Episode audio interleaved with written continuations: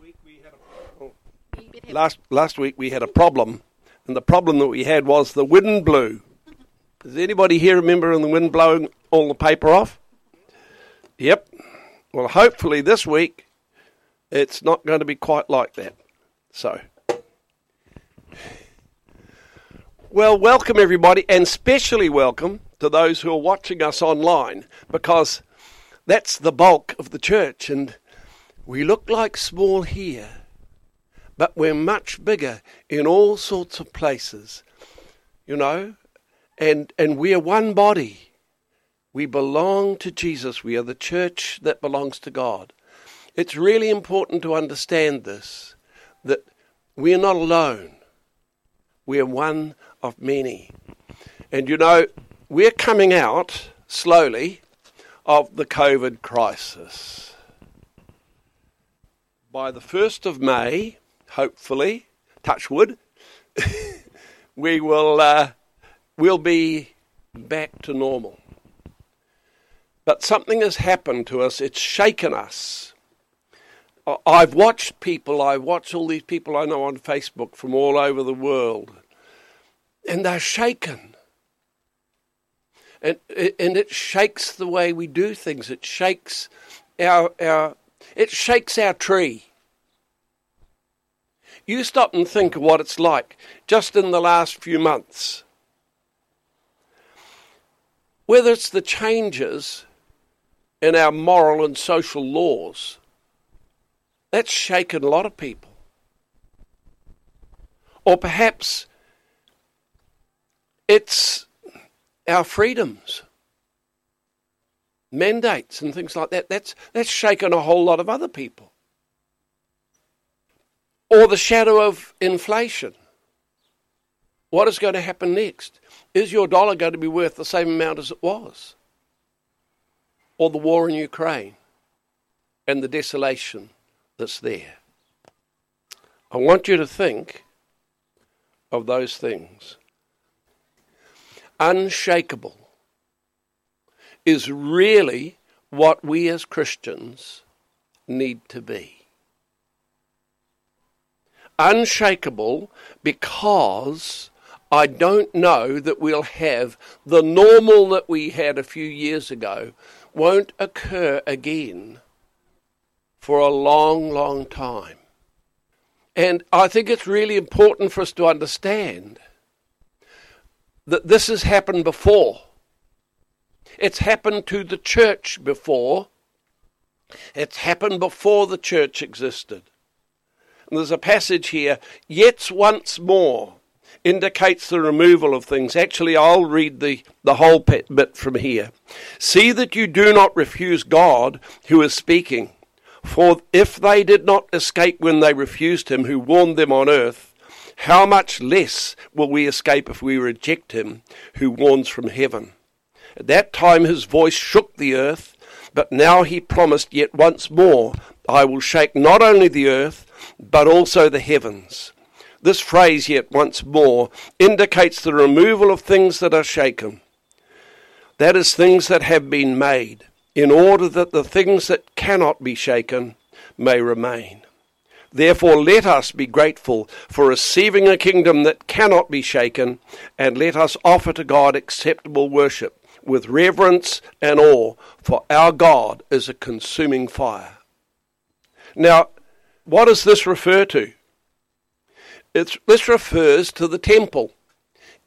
In the book of Haggai, we first have the passage that says that God will shake. And God shook the disobedient nation of Israel, and they came and they destroyed the temple. Now, at this time, Zerubbabel rebuilt the temple. And the temple for the Jews was the very thing that held them together. It was their normal, it was their powerful, and it was their sign that they were God's people. The interesting thing is that this part of Hebrews was written just before the second temple would be destroyed. Temples get destroyed. Things on earth are not permanent, they get destroyed. I want you to think that there is another temple, and the temple in the New Testament is you and me. We are the temple of the Holy Spirit. It is not a temple that is made with hands. And the church has got to understand that the unshakable thing is what God places in us and not what we like to make. Now, we're going to build here on this site. And God is going to bless that building. Don't get me wrong. But the real temple is in our hearts. And, and we have to really understand that whole process there. Now, trust is one of the bases of normality. I once said to a, a, a, man who's very wealthy, I said, when somebody went broke, I said, Are you going to buy a new factory? He said, No, no, Warren, I'm not. Why's that, Peter? I said. He said, Because you can't do business with somebody you don't trust. And trust is absolutely essential. So let's look at the three things that last forever. We see faith, hope, and love, and these things remain forever. Our bodies can be shaken, but our spirits belong to God are eternal and God will make sure that no one can take them from us. And that's why we can expect trouble, right? We can expect trouble. In this world you will have trouble, Jesus said, but do not fear, I have overcome the world. If you want to do a church history, right from the start, the church has always had trouble and persecution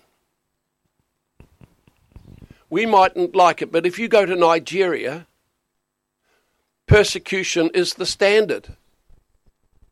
If you go to the Middle East, persecution is the standard. You know that Syrian war that they had, not the Syrian one, the uh, one of them there. There were 500,000 Christians in that country, and they killed half of them, and the other half escaped. It's going on now in the world you will have trouble.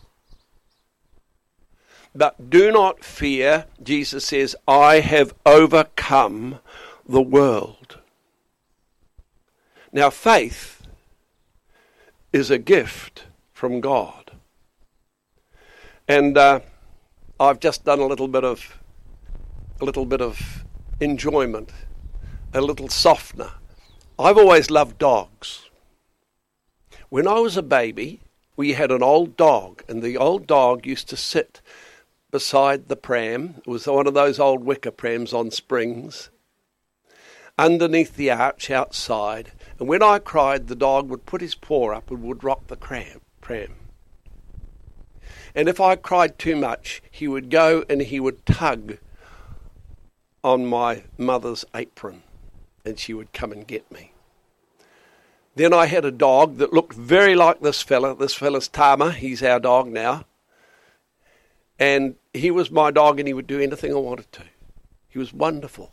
He was my constant companion as a boy. So I put this up, really. And he is he sits like that when I'm in the orchard working. And he watches me. And when he sees me get up to go back to, to the house, He's by my side, and all of a sudden I feel him touch my leg.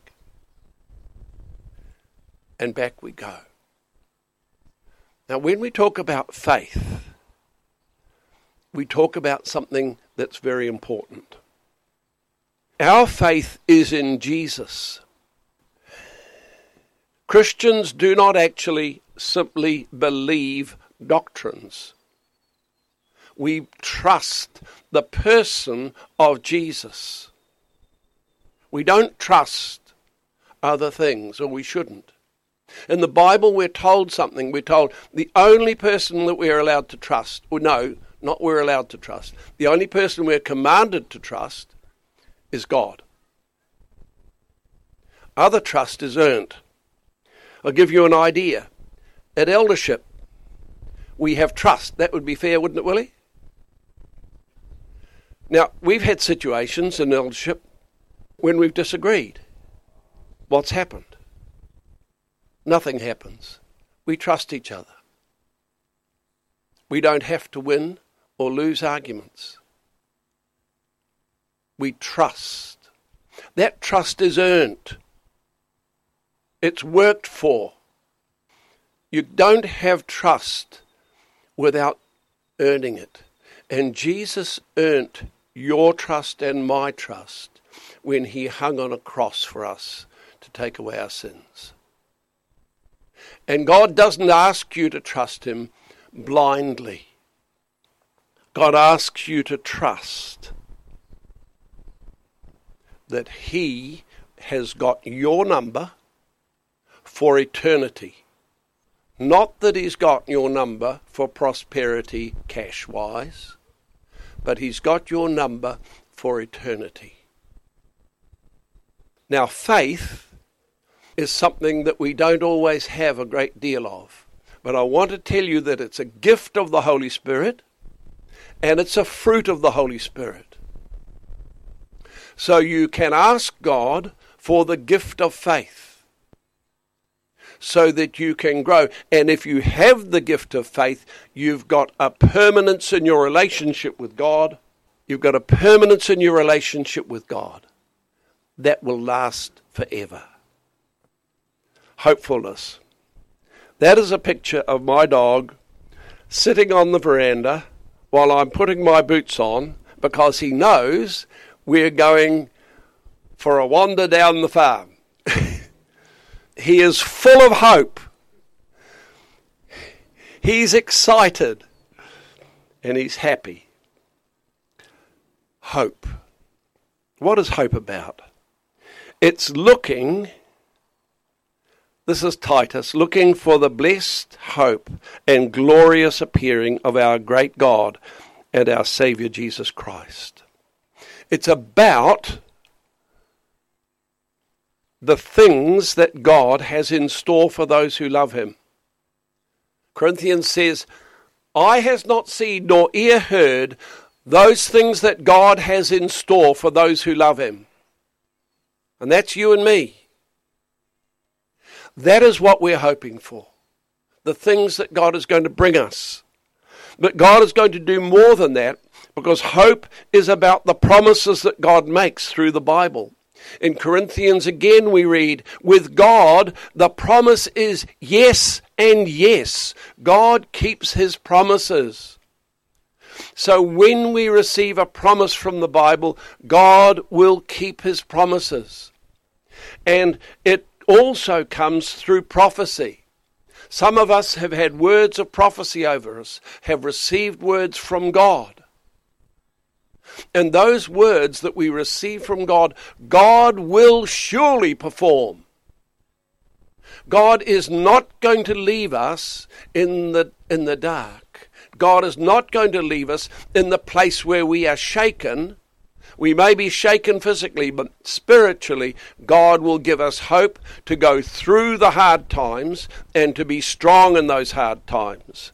Because that is the promise of God, it is the promise of the Bible. It is a promise you can rely on. Hope is about the things we don't already have. Now, if I were to ask you, and the people in the houses listening, have you got everything? Everything you want and need? You'd say, no, we don't. It's a, God is going to give you things that you don't have yet. He's going to give you eternal life, but He's going to guide you through this life. And you have the right to hope that God will do those things. Faith is about God, the person, Hope is about the blessings that he brings, including eternity. Love. We love because he first loves us. Now, this is what this fella does. He walks up to me and he looks up as if to say, he thinks I'm wonderful. right? And I feel great because I am loved by the dog. Yes, I do. And by the way, dog is God spelt backwards. And I often think that we look to our relationship with a good dog, and it can be very like our, our relationship with God, except it's the other way around. The dog obeys us, and we obey God. You understand what I'm saying? And uh, of course, not every dog is like that. So let's not make a theology about it. and uh, but that's the way it is. And uh, we love because he first loves us. When we got this dog, he was a bit scared. Now, he trusts me with his life. Sometimes when we come to God, we're scared. But God loves us and we trust him with our life. Love is the culture of heaven. Jesus said, A new commandment I give to you that you love one another, just as I have loved you, that you also love one another. By this all will know that you are my disciples if you love one another, if you have loved one another. Love is the culture of heaven. We want it to be the culture of our church. Right? The culture of heaven should be the culture of our church. Now, we have to work at it. There is absolutely no point by saying that will be our culture. No, we've got to work at it. We have to learn how to love sacrificially, you know, and unselfishly. What I want doesn't actually matter much. But what's good for you and for the whole church matters a great deal. It's not important. Um, I can go without things. It's not important. Doesn't worry me. Why? Because I have received from God a love which is sacrificial. Therefore, I want to copy Jesus and love like he loves. It's very, very simple and it's very straightforward. Right. And now we come towards the end. My. Building a temple that cannot be shaken. And here I've got to read this from here.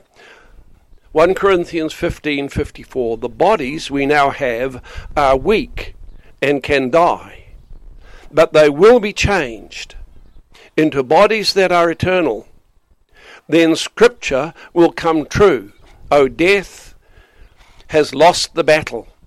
Sin is what gives death its sting, and the law is the power behind sin. But thank God for our Lord Jesus Christ giving us the victory.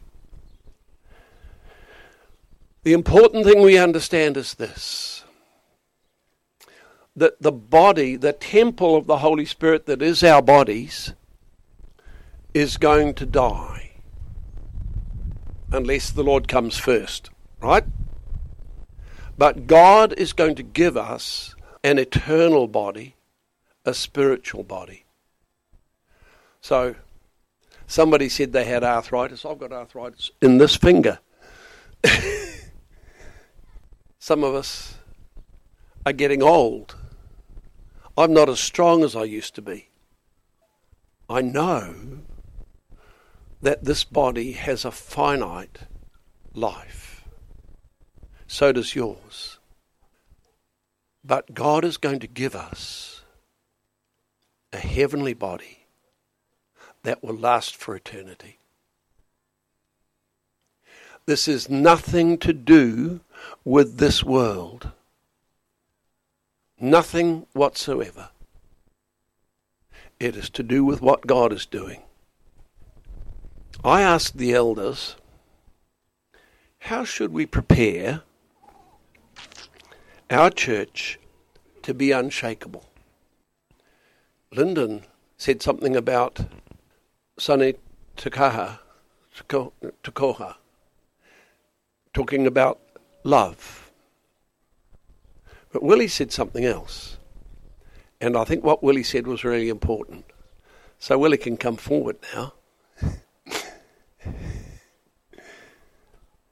he I did give him some warning. How are you, brother? I'm good. I'm good. You're good. Yeah, I'm good. Do you want me to? Okay. go for it. So, so essentially, through the kind of lockdown period, I just felt like the Lord was saying to me, like, I don't, I don't know, I'm approaching 40 this year, and I don't know whether I'm. We're all, like Warren said, we're all getting older. Um, I know you thought I was 29, didn't you?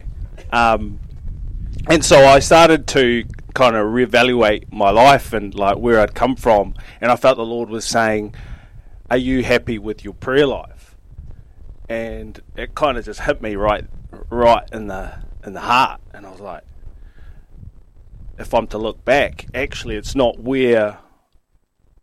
I would want it to be, or it's not my vision for my prayer life. It's not what I would dream to have it be. You know, this constant communion with the Lord, this uh, calling on Him in the good times and in the bad times. In the bad times, it's a lot easier just to go, Lord, help me. But it's, w- when I see the pattern and and the the model of Jesus, it was in the the good times. Like you know, they just fed five thousand people. Jesus disappears up the mountain and he is praying. In the bad times, he gets there's bad news. His cousin John the Baptist has been killed and he he disappears and he prays and it's that model of constant connection with the father i, I feel like that's where he is leading me and, and probably us you know so when we emerge from this time period that we uh, have this close connection with the lord and that our relationship no matter what happens again will be unshakable because we are so tight together. Yeah, yeah, and that's what I felt. Thanks, Willie. It's always good to hear God speaking to us all along the same lines. We know that it's not just us, but it's the Holy Spirit. At the beginning of the year, I felt God say that He will bless our church. But there is no guarantee that the world will do the same. Understand that. We are to receive God's blessing, not the world's. And so we should be prepared to overcome the world by keeping our faith in Jesus, our hope in His promises, and our love of Him and each other. These are the things that will make us unshakable. And I put this in because there are so many texts that relate to this whole thing of being unshakable in the power of God. Praise God, the Father of our Lord Jesus Christ. God is so good, and by raising Jesus from death, He has given us new life and a hope that lives on. God has something stored up for you in heaven where it will never decay or be ruined or disappear. Let's just pray. Father, you have commanded us to have faith in you. You have given us a hope for the future that cannot be shaken. You have commanded us to love one another. Lord God, send your Spirit on your church, those gathered here, those who are watching, and those who are not watching all over the world. We pray for the worldwide church. We pray for Christians in Ukraine and in Russia.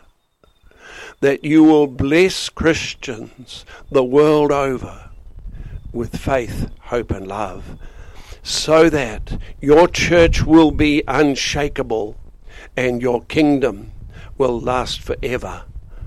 Amen.